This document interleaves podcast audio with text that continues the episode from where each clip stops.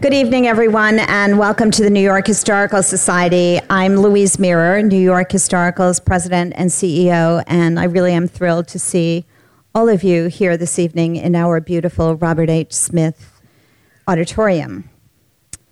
Um, on view right now is Audubon's Aviary, part one of the complete flock, just open to fabulous reviews, and of course, World War II and New York City. I hope that all of you will be able to return during regular museum hours to see these fine exhibitions.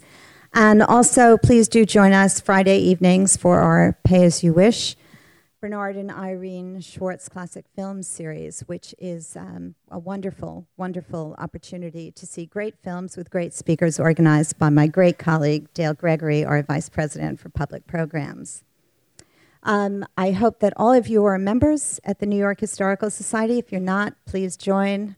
Your membership goes to support great programs like the one this evening and all of the fine work that we do at New York Historical. So, tonight's program, Those Angry Days Roosevelt, Lindbergh, and America's Fight Over World War II, is a part of our Bernard and Irene Schwartz Distinguished Speakers Series, which is, of course, the heart of our public programs. As always, I would like to thank Mr. and Mrs. Schwartz for their great support, which has enabled us to bring so many fine historians and writers to the New York Historical Society. Thank you so much, Bernard and Irene.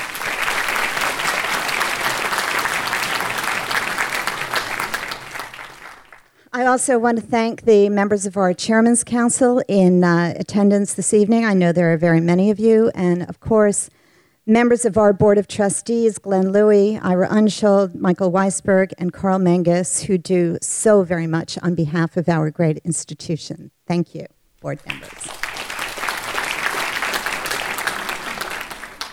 Tonight's program will last about an hour, and it will include a question and answer session. We'll ask audience members to approach standing mics in these two aisles. We do that so that the speakers can hear your questions and the members of the audience can hear your questions as well. Uh, following the program, please do join uh, our speaker, Lynn Olson, for a book signing. Um, books will be available for purchase in our museum store, and she will be signing outside uh, the front entrance in our Smith Gallery. We are so very pleased to welcome Lynn Olson, who is the author of the new book, Those Angry Days. Ms. Olson spent seven years with the Associated Press, working as a national feature writer, a foreign correspondent in Moscow, and a political reporter in Washington. She later worked at the Baltimore Sun as the Baltimore Sun White House correspondent, and she taught journalism for five years at American University in Washington. She's authored or co authored six books. She's won the Christopher Award and she's been shortlisted for the Los Angeles Times Book Prize in History. Tom Brokaw is one of our nation's most distinguished broadcast journalists, winning every major award in his craft, including Peabody's, DuMont's, DuPont's, Emmys, and Lifetime Achievement recognition. In his career, he's gone from NBC News Los Angeles Bureau to White House correspondent during Watergate to the Today Show, and of course, to anchor and becoming managing editor of NBC Nightly News with Tom Brokaw. He's the author of six books, including The Greatest Generation, and the host of the Brokaw Files on the Military Channel, which debuts on May 30th. Before we begin, as always, I'd like to ask that you please make sure anything that makes a noise, like a cell phone, is switched off. And now it is my pleasure to invite our speakers to the stage. Thank you.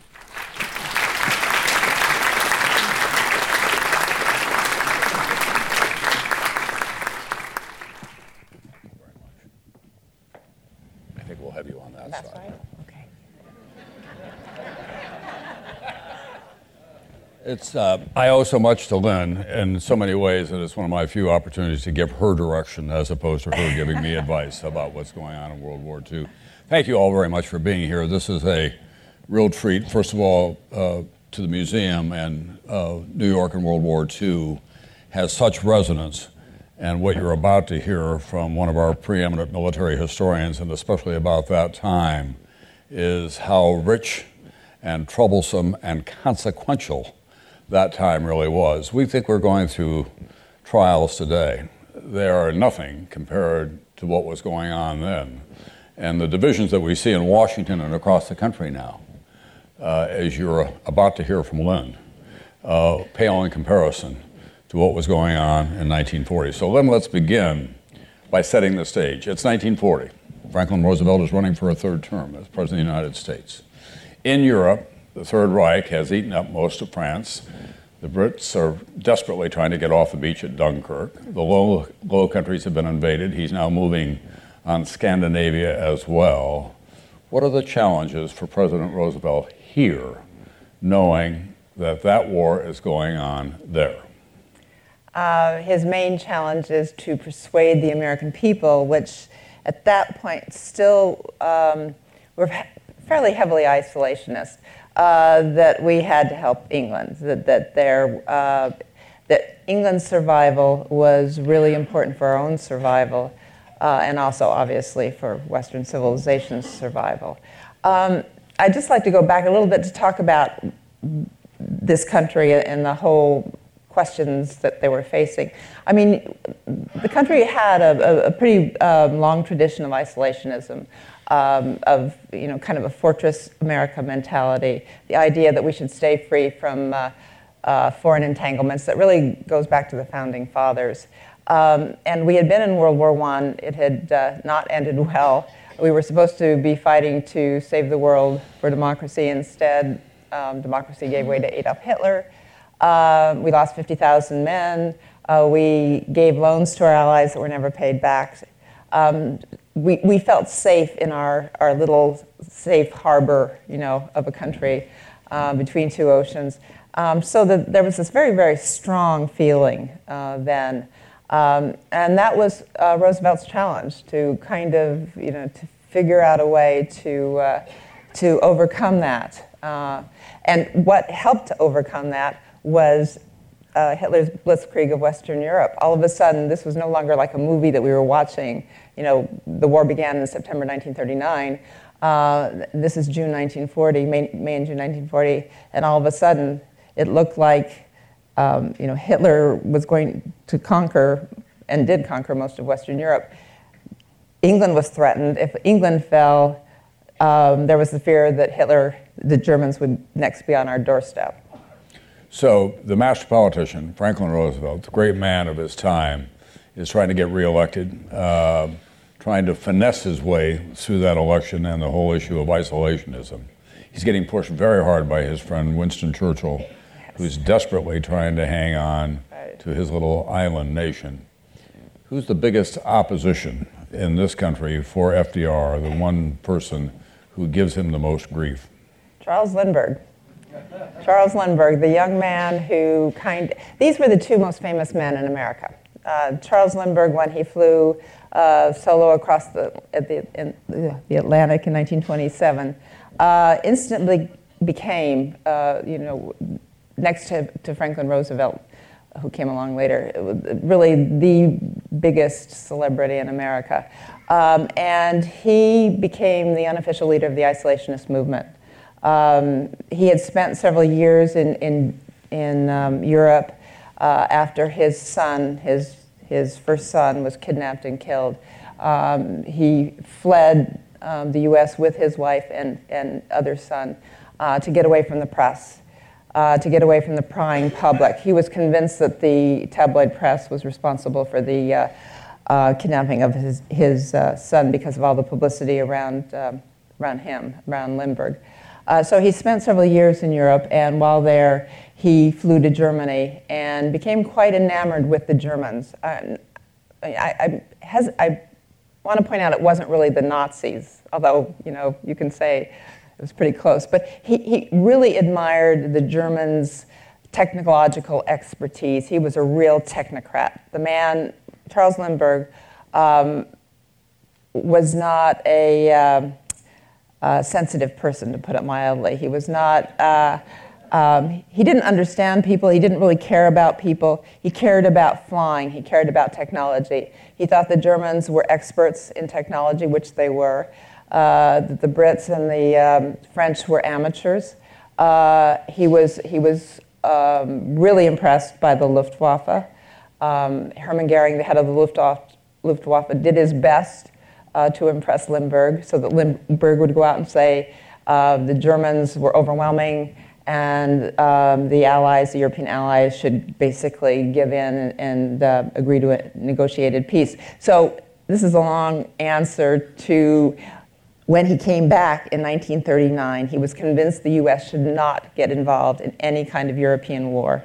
Um, they should stay as far out of it as they could. And even though he hated uh, being in the limelight, he really hated being a celebrity uh, he decided he had to get back into um, public life in order to lead um, the campaign against getting into the war or, or, against interventionism.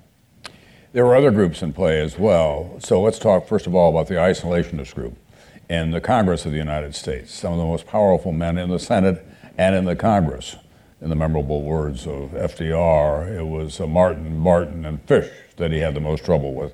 Congressman Fish from upstate New York and Congressman Martin from Massachusetts. Martin was not in the Congress. Uh, but they had a very powerful hold as well on the idea that this is Europe's war and it's not our war. Yeah, absolutely. Um, the congressional isolationists uh, it, were particularly strong in the Senate. Uh, Senator Burton Wheeler from Montana was really the leader of the congressional isolationist group. He was a really canny politician. He was a Democrat. Um, he was a progressive de- Democrat and had been a, uh, an ally of, of Franklin Roosevelt's uh, until he broke with Roosevelt over the court packing um, um, legislation that Roosevelt tried to get in through uh, Congress. Uh, he thought Roosevelt was trying to get too much power uh, as president. Um, and he was very, very, very good at what he did. Um, and uh, he led a, a very, very, um, what's the word, a very canny um, congressional campaign against uh, Roosevelt. Uh, he, was, he was by far Roosevelt's main um, um, opponent in the Congress. The manifestation of that would be in legislation, for example, on Lend Lease and the Neutrality Act. Yeah, um, the whole battle between the congressional isolationists and Roosevelt started with uh, right after uh, Poland invaded, um, I mean, uh, Germany invaded Poland in September 1939, when Roosevelt was trying to um, allow Britain and France to buy weapons um, and planes, et cetera, from us. Uh, there, were, there was a series of acts called the Neutrality Acts that had been passed in the mid 1930s that basically, the purpose of it was the purpose of all of them was to keep us out of a foreign war. And among, among those acts uh, was one that said uh, we couldn't sell arms to any belligerent country. So Roosevelt tried to amend that so that at least France and, and Britain had a fighting chance in terms of having weapons. Um, ships, planes, etc. And that's when the battle began um, between Roosevelt and uh, congressional isolationists, and it continued through the, you know, when we talk about this, Tom, we're talking about a very short period of time. This did not go on for years. It really, this part of it started in September 39, and uh, Lend Lease was in um, uh, January, February, March of 1941. So you're only talking about a little over a year uh, that, that all this was going on, but it was incredibly intense, incredibly bitter. Um, the feuding and the fighting and the intrigue and the sabotage in Washington was, uh, was really something uh, else. And I've been so struck, uh, although I was vaguely aware of it, but I've been so struck by your book about how you pull together the role of the press lords in America. Um, some of them, the most prominent of them, were against the idea of isolationism, but there were those who said we can't go to war as well. But describe for this audience Rupert Murdoch would be just a member of the playground group, it turns out. That's really true. I mean, I was struck in doing research for this book how, uh, as, as Tom said, you know, we talk about how incredibly uh, divisive this country is now, which it certainly is. Uh, but it, it really pales in comparison to what was going on um, during this time um, between 1939 and 1941. And the press lords, as Tom said, played a huge role in it. And they were on both sides. And on the interventionist side, um, there was a group called the Century Group. And it was called that because most of its members were members of the Century Club, the Century Association, uh, here in New York. Um, they were internationalists. Um, uh, most of them came from the Eastern establishment. Uh, and many of them uh, were top um, members of the press, including Henry Luce, for example, uh, who was publisher, founder, creator of Time uh, and Life, which were the two of the most important publications at the time. Uh, and uh, there's C- several CBS commentators, uh, uh, several top editors and publishers of uh, New York newspapers, including the New York Herald Tribune, which was a huge, huge uh, voice for interventionism. Um, but Luce was particularly important because, unlike the other New York press lords who were really focused on New York and the East, uh, Luce's publications were incredibly popular throughout the country and were very influential, particularly Life. Life was the most popular magazine in the United States at that time. And Luce used to say, you know, I'm not writing for New York. Our, my magazines are not for New York. They're for the people outside of New York. And they, Time and Life had tremendous influence um, on uh, public opinion during that time. On the other side, very quickly, there were um, there was um, Hearst, William Randolph Hearst, whose whose newspapers were incredibly isolationist. My favorite isolationist publisher uh, was uh, McCormick, um, Robert McCormick, in uh, Colonel McCormick in Chicago, uh, who, you know, he he Murdoch, as you say, is a pale imitation of uh, Robert McCormick. He he was just the most incredible character in the world. He went to school, prep school, with Franklin Roosevelt, and ever since hated him and, and, and did everything he could um, to one up him. And one time, Roosevelt went to Chicago to give a speech, and he was giving a speech across from the uh, Chicago Tribune warehouse. And uh, McCormick had workers go out and write in big white letters above the Chicago Tribune sign, unvanquished, just to kind of give it in the eye to, to Roosevelt. And in the Midwest, William Allen White, who was the uh, legendary newspaper editor in Emporia, Kansas, had his own group. There were dueling interventionist groups, too. Uh, the Century Group was kind of the radical group. The Century Group was founded in June 1940, and its express purpose now remember, this is June 1940 uh, was to get us into the war right now. It said that the U.S. should declare war immediately. The reason being uh, that they argued, the members of this group argued, that there was no way this country would mobilize industrially enough uh, to help England uh, unless we went to war ourselves. Well, that obviously wasn't going to happen anytime soon. The more moderate group was founded by William Allen White, uh, the legendary uh, Kansas editor. And, and basically, the White Committee was kind of an unofficial PR agency for the Roosevelt administration. Um, their idea was to provide all aid to Britain short of going to war. That they basically followed FDR's line that, that we were doing all this to keep the US out of war.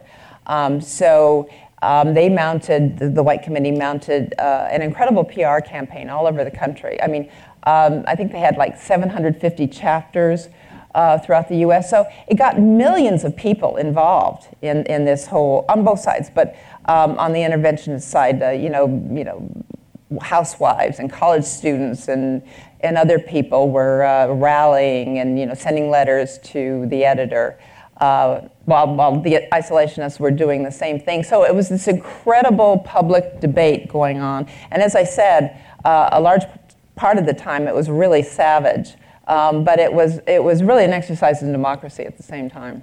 And there was a constant theme running through a lot of us on the part of the isolationists that uh, you pulled together so effectively, and that is the theme of anti Semitism. I mean, we've heard about the episodic uh, episodes of that, uh, of, the, of the passages. Joseph Kennedy, for example, who said we shouldn't get involved in the war, uh, had very anti Semitic writings uh, that are recorded for history.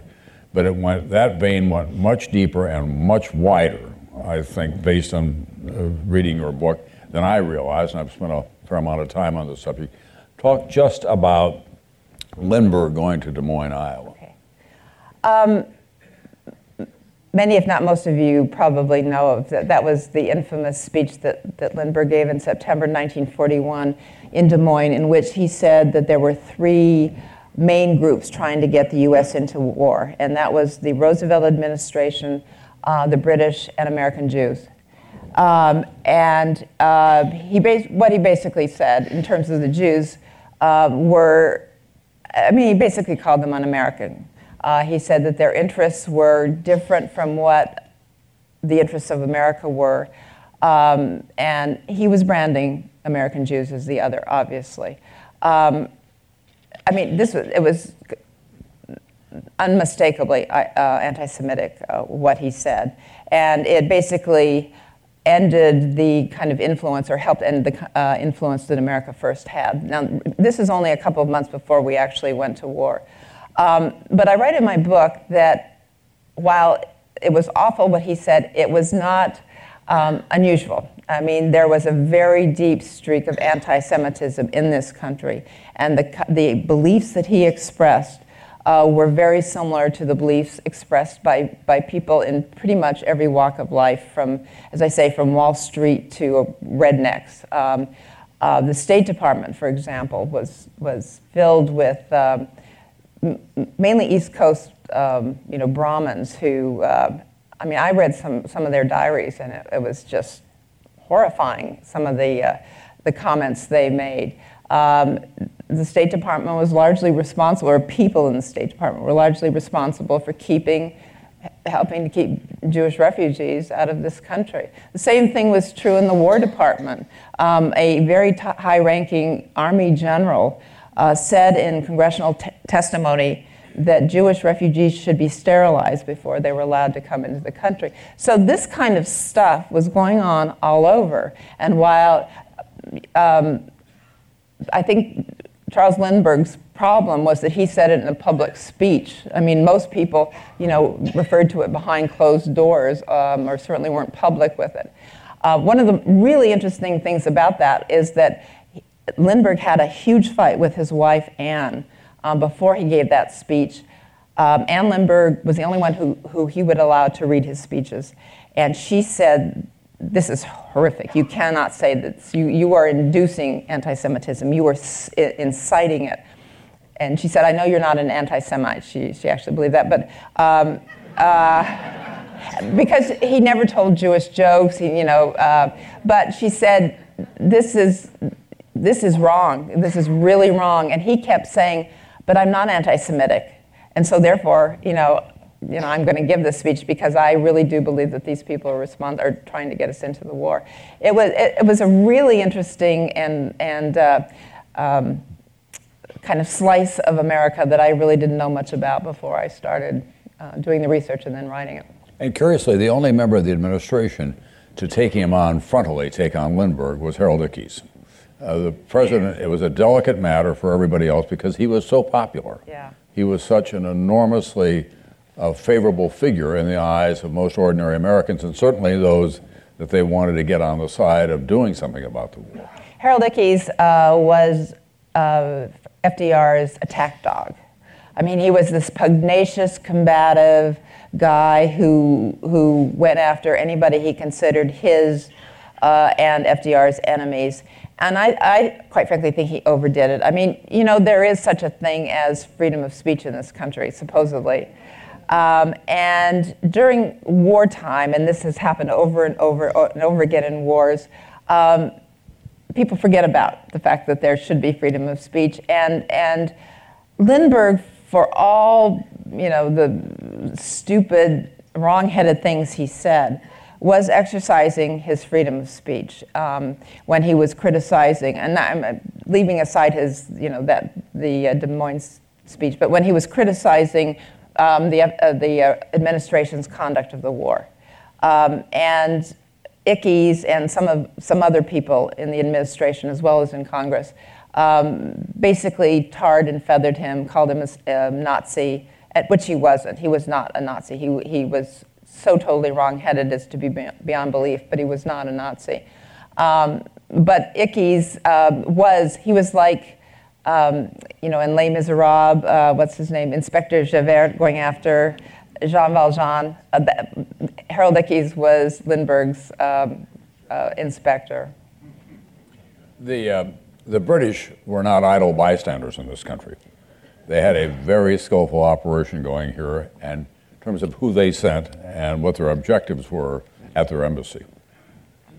They had actually they had a two-pronged campaign. They they sent um, as ambassador um, to the U.S. in 1939 uh, one of the top British aristocrats.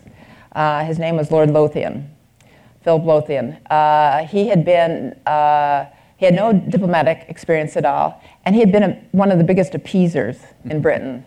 Uh, until just before he came over. He was part of the Cliveden set, you know, Nancy Astor's um, group uh, in Great Britain. In fact, he had a platonic um, affair, a relationship with, with uh, Lady Astor.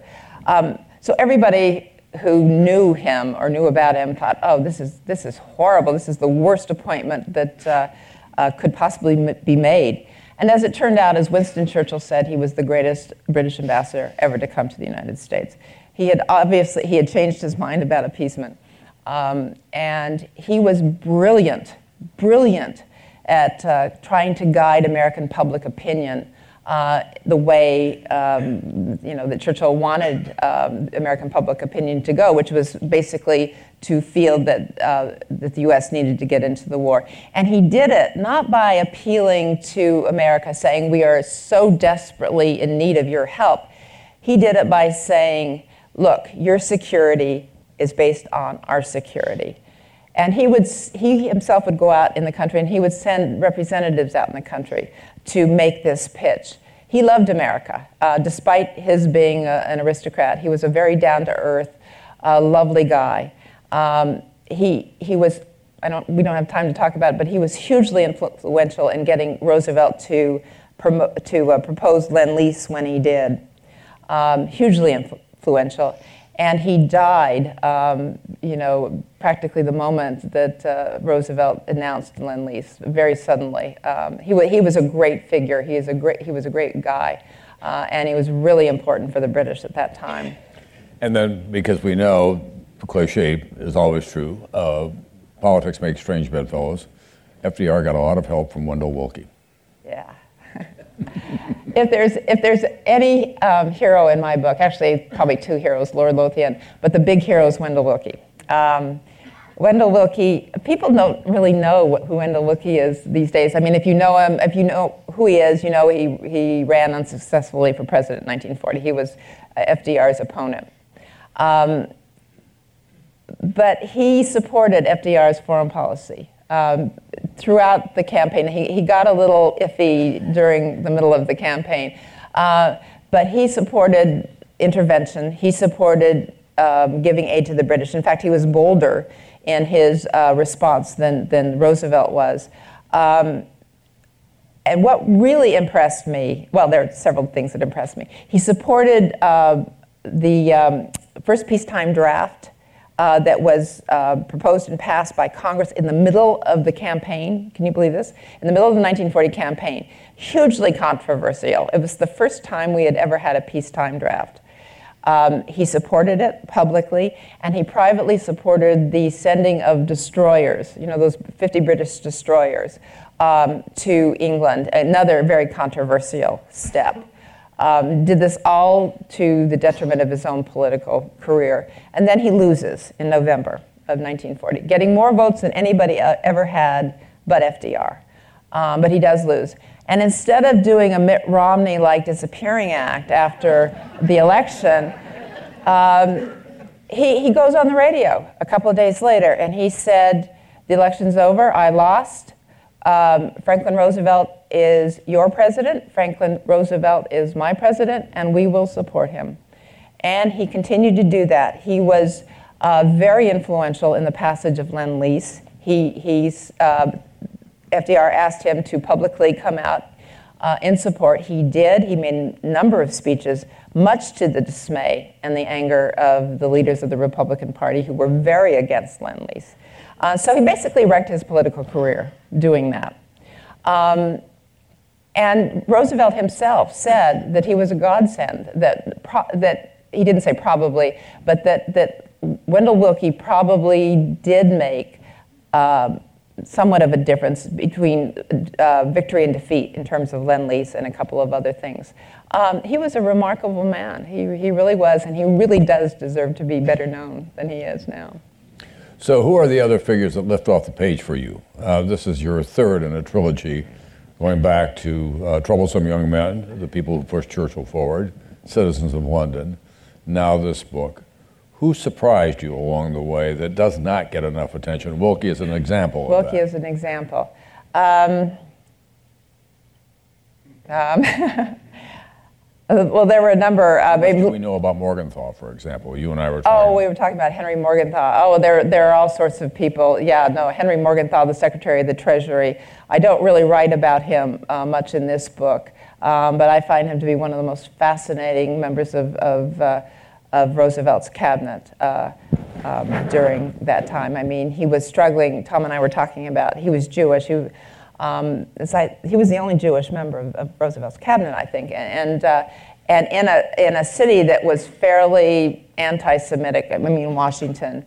Uh, he was struggling with the dilemma of being Jewish and and wanting desperately to help Jewish refugees, for example, and uh, and knowing that how difficult that would be. And so I find his personal situation to be really interesting, and, and I think he, he, he accomplished great things. He was really, he was really uh, very, very impressive. Before we get to Pearl Harbor and, um, and the German declaration of war upon us, as a historian, uh, looking back on that time, you had access to a lot of material, including journals, which no one keeps anymore. Lynn. Yeah, I know. I keep, I, you know, Tom, I, and you probably do too when you when you do research.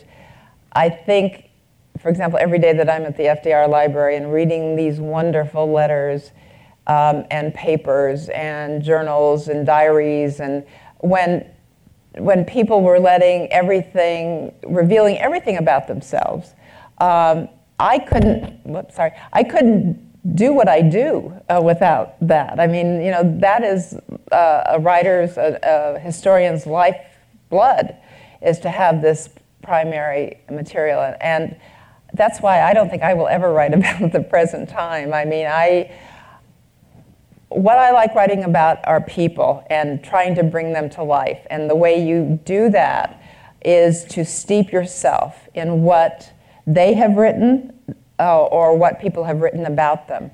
And the wonderful thing, I've done a lot of about British history around this time, and I thought I would never be able to equal, for example, Harold Nicolson's diaries. I don't know if any of you have read them. Um, an English member of parliament writer who, who wrote the most incredibly wonderful diaries. But in with uh, those angry days, I did find the same kinds of things. I mean, to, to see Harold Ickes, I mean, he's writing about Lindbergh, and it's just, you know, the, the, what he says scorches the page.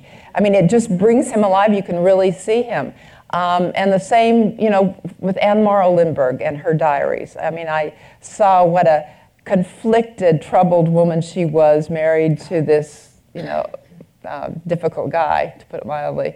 Um, and how she was caught in the middle of, uh, you know, her the way she had been brought up and, and you know, living with him, and being married to him. So I, I could really see them. I could really picture them, and therefore try to write them so that other people would see them as well. And, and you know, you can't do that very much anymore. Well, there are no journals anymore, but it did occur to me as we were saying that Rupert Murdoch would pale in comparison to Colonel McCormick that there will be a tweet before the night is over from uh, Rupert Murdoch having some observation about our comparison uh, to him. So this pitch battle goes on about whether America should get involved until Pearl Harbor, December 7, 1941, and there's a sea change. There is a big sea change. Once, once Japan um, bombed uh, Pearl Harbor, uh, the isolationist movement basically collapsed. America first um, disbanded. Um, we haven't talked about, um, you know, America First uh, was founded by college students. Um, it was uh, students at Yale.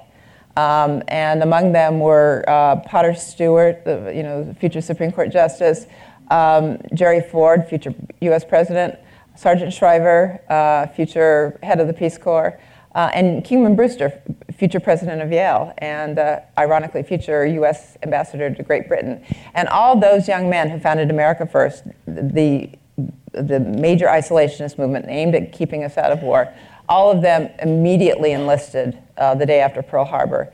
And many of them went on to, uh, and most of them fought, in com- were in combat, and many of them went on to distinguished military careers.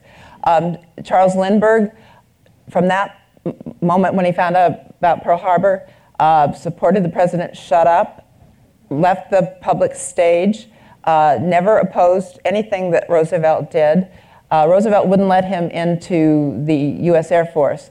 So his military buddies, high ranking military buddies, spirited him off to the Pacific, where he could fly as, quote, a civilian consultant, unquote.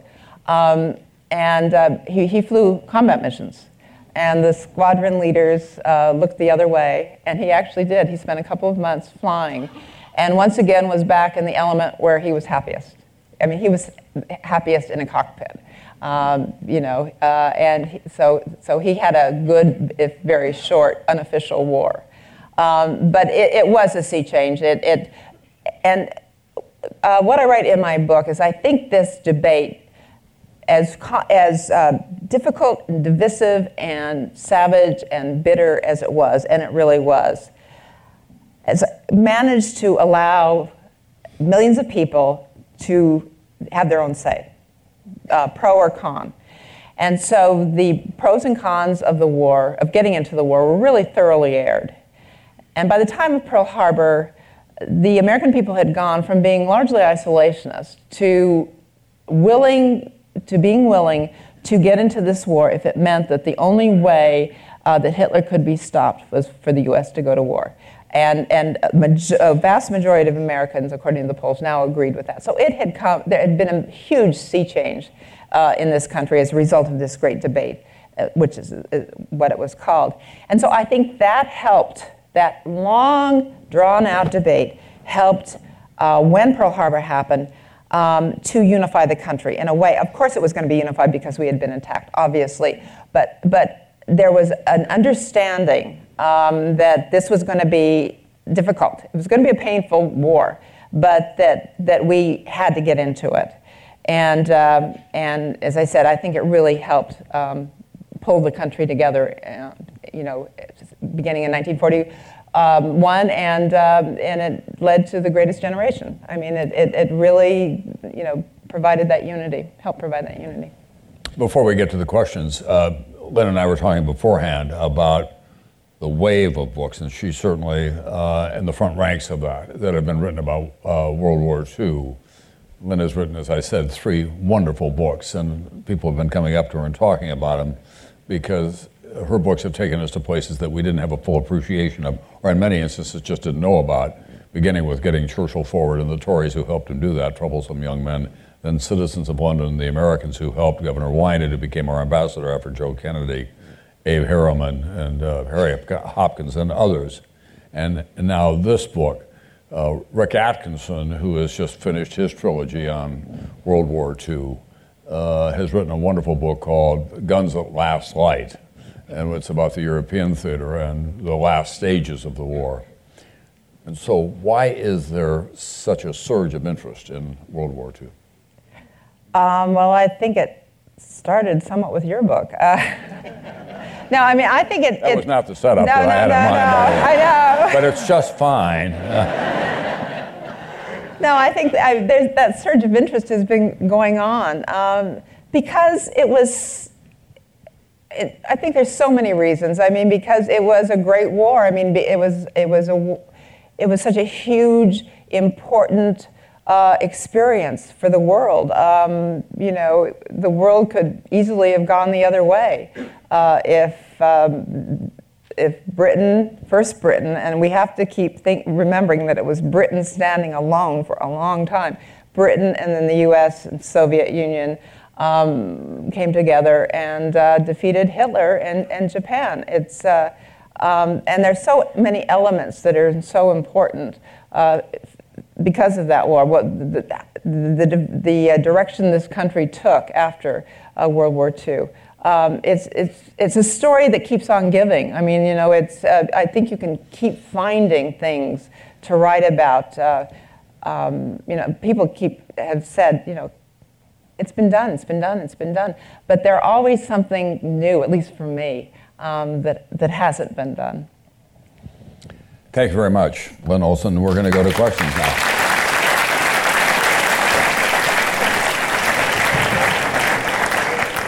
We have microphones coming down to the aisle. Uh, two requests, obviously.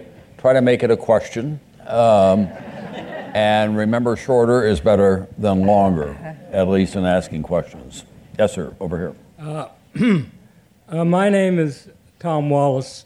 Haven't read your book yet, Miss Olson. I intend to. It sounds terrific. I was born in Vienna in 1933, came to America in 38. So the subject that you're writing about is of great interest to me, as well as everyone in this room. One observation which Mr. Brokaw mentioned in passing we declared war on Japan. Germany declared war on us.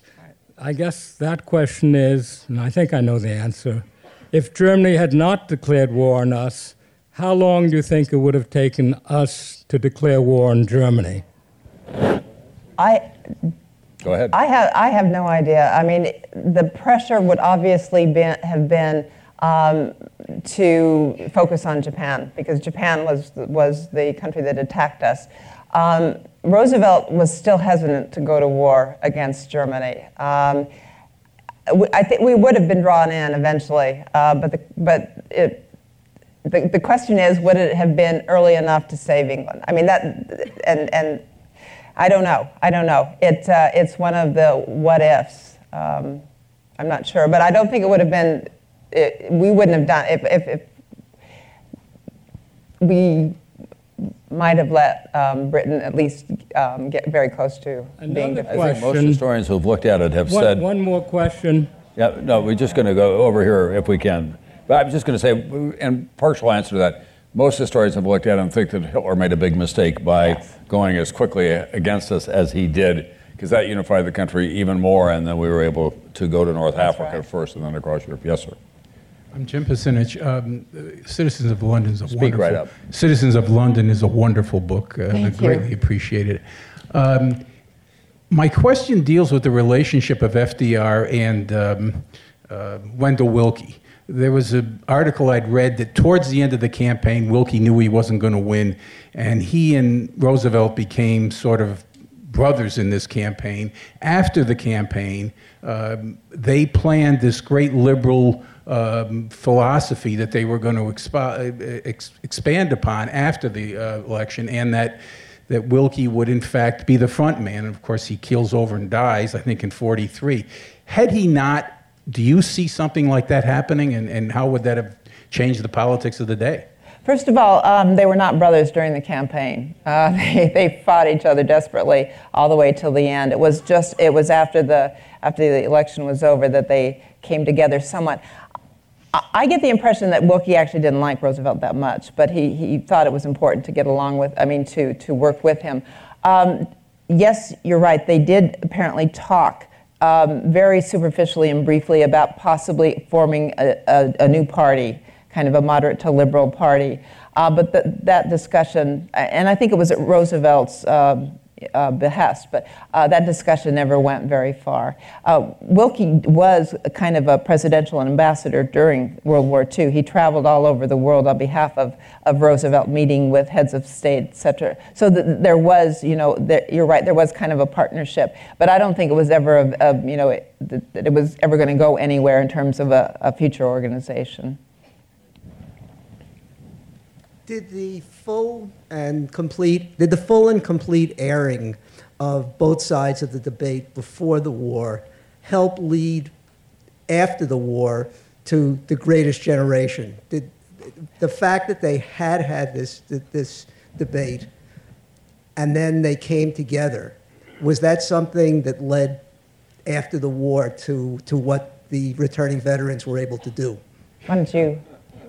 I don't think so. Uh, the divisions uh, uh, rose up pretty quickly again once they got back. We had uh, Taft in Ohio who was going hard against Harry Truman. Well, think about the, uh, the 48 campaign, for example, that Truman had to go through, about how deeply divided the country was along partisan lines and what was the best way of dealing with the Soviet Union, was the best way of, of dealing with um, uh, uh, and dealing with the economy as well. You go back and read Harry Truman's speeches on the stump. It wasn't just about giving him hell. I mean, he was very, very tough. And uh, he was very tough on this town. He was very tough on Wall Street about these people are nothing but a bunch of bankers and capitalists who, you know, want to change the country. So once the war was over, they went back to business as usual, in a matter of speaking. Um, you know, I think the divisions were different. At the end of the day, however, when they got a new uh, session of Congress and the president was inaugurated, they did find that bottle of bourbon in the caucus rooms, and they talked to each other, and they they were in uh, a common business, which was try to move the country forward. That's the part that's really been lost between then and now, I think. Uh, I, would like your opinion on this. It's my understanding that, well, uh, public opinion was very isolationist with respect to Germany in 1939, 1940. It didn't feel the same way with respect to Japan, and it was much more aggressive and willing to get into a war with Japan. Possibly because we thought they would be pushovers and we could.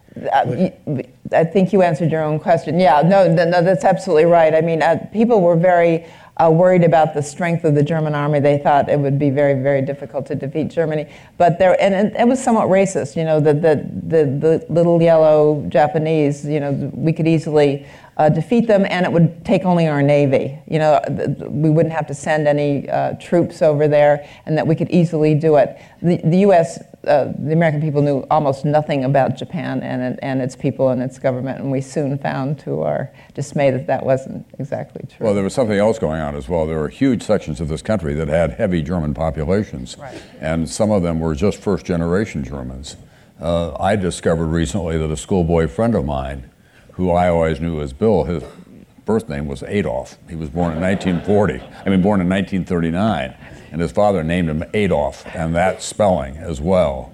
And in big sections of the Midwest, Minnesota and Wisconsin and the Dakotas and Iowa, huge German populations. And uh, there was no discrimination against them. The Japanese piece of it was a lot racial, yeah. and it was yeah. on the West Coast. I just will, if I can, uh, recommend to all of you if you get out west, you should go to a place called Heart Mountain, which is just north of Cody, Wyoming. It was one of the Japanese internment camps, and it's where the Northern California Japanese were taken right after Pearl Harbor. They were uprooted from their homes. They were sent there.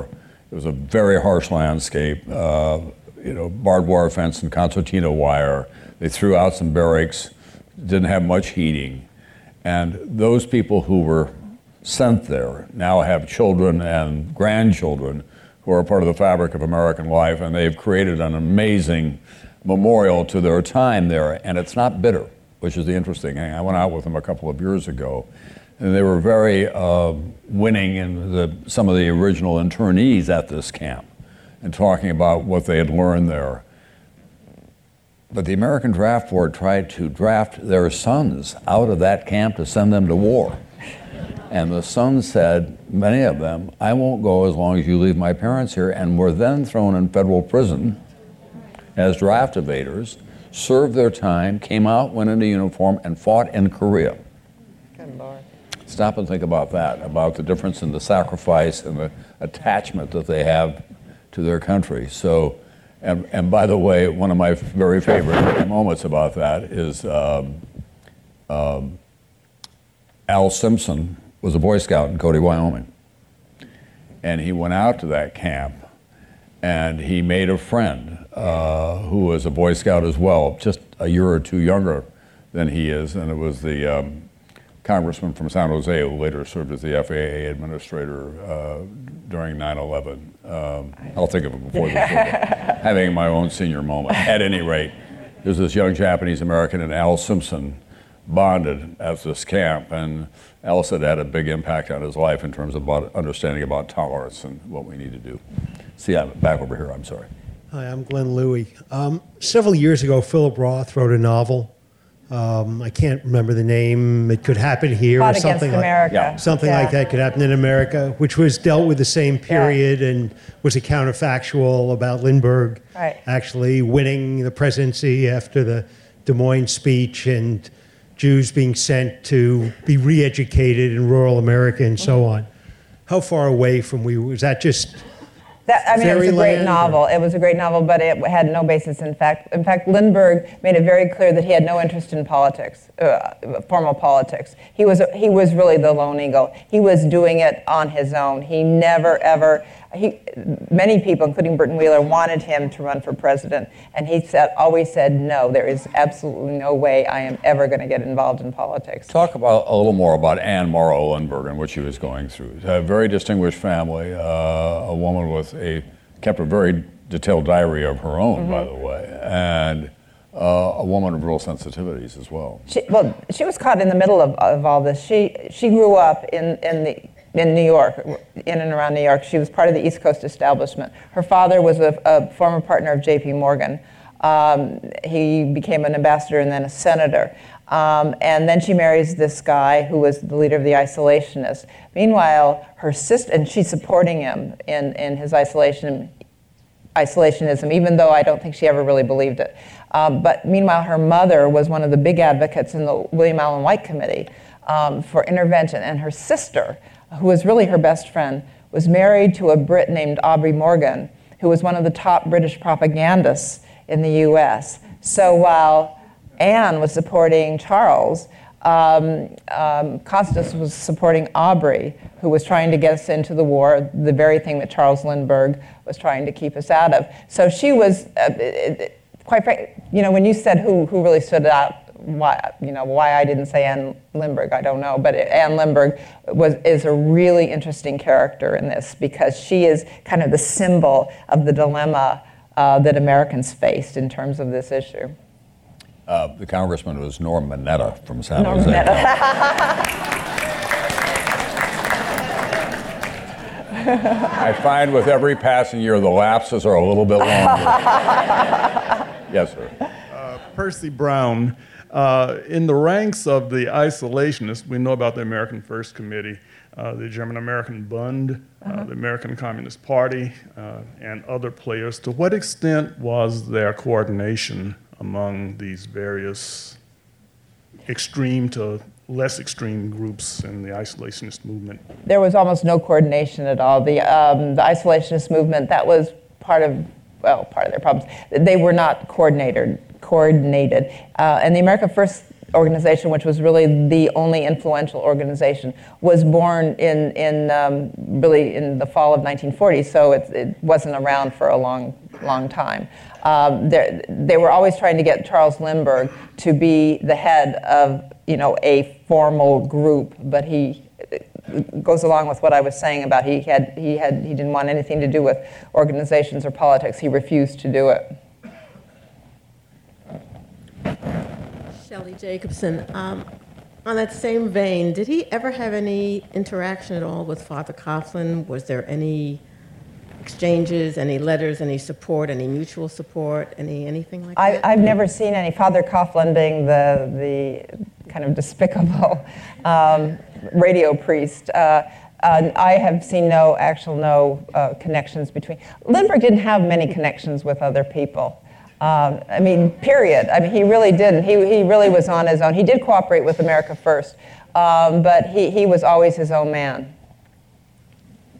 Hi, uh, Steve Bessie. I'm a fan of uh, uh, Citizens of London for sure. Thank you. Um, it was interesting to hear you talk about Wendell Wil- Willkie and the effect that he had on uh, uh, on the whole process of getting us into the war and supporting FDR. And one of the characters in Citizens of London, as you well know, is Gil Winant. And prior to reading your book, I had no idea who Gil Winant was until I read what you said about him.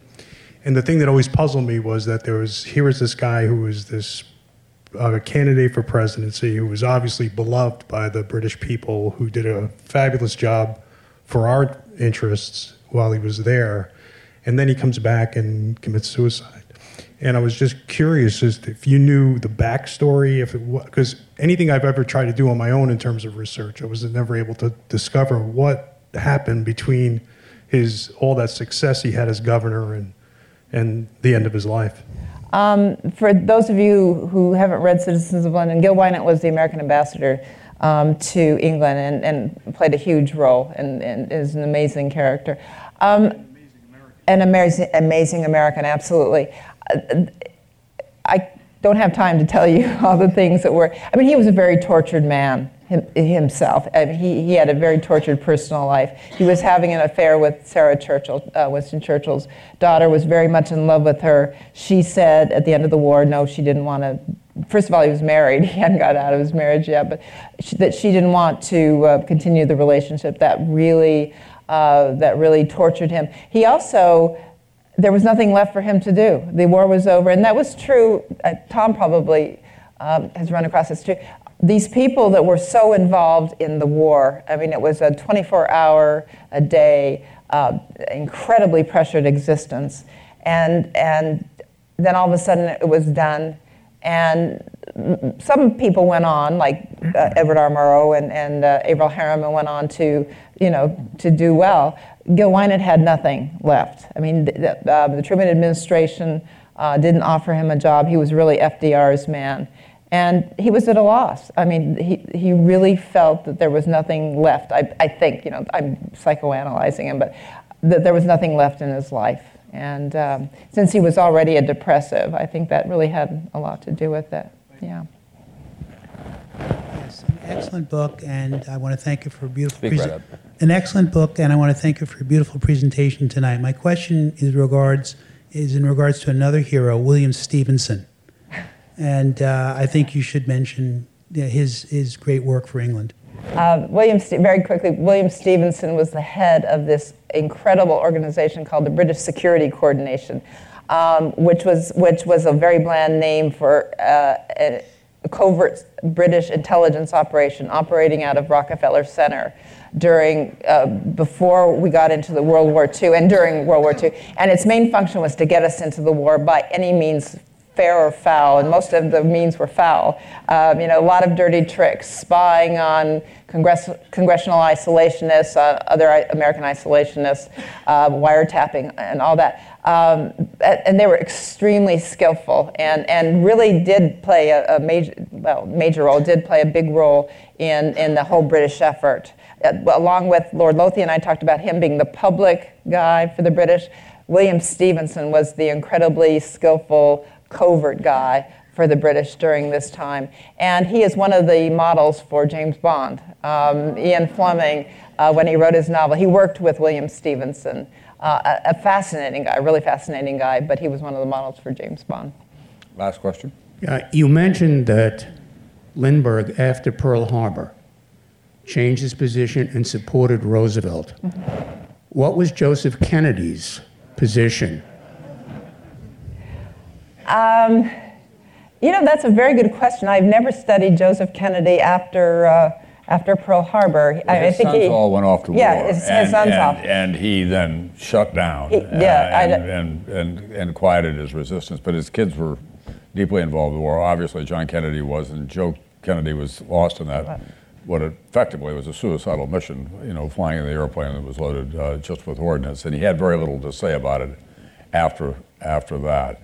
It's interesting that Congressman Fish from uh, Garrison, New York, really went to his grave defending his position as an isolationist. He felt strongly the war was wrong. He'd fought in World War I, I think, yes, and uh, came from a long, distinguished military background.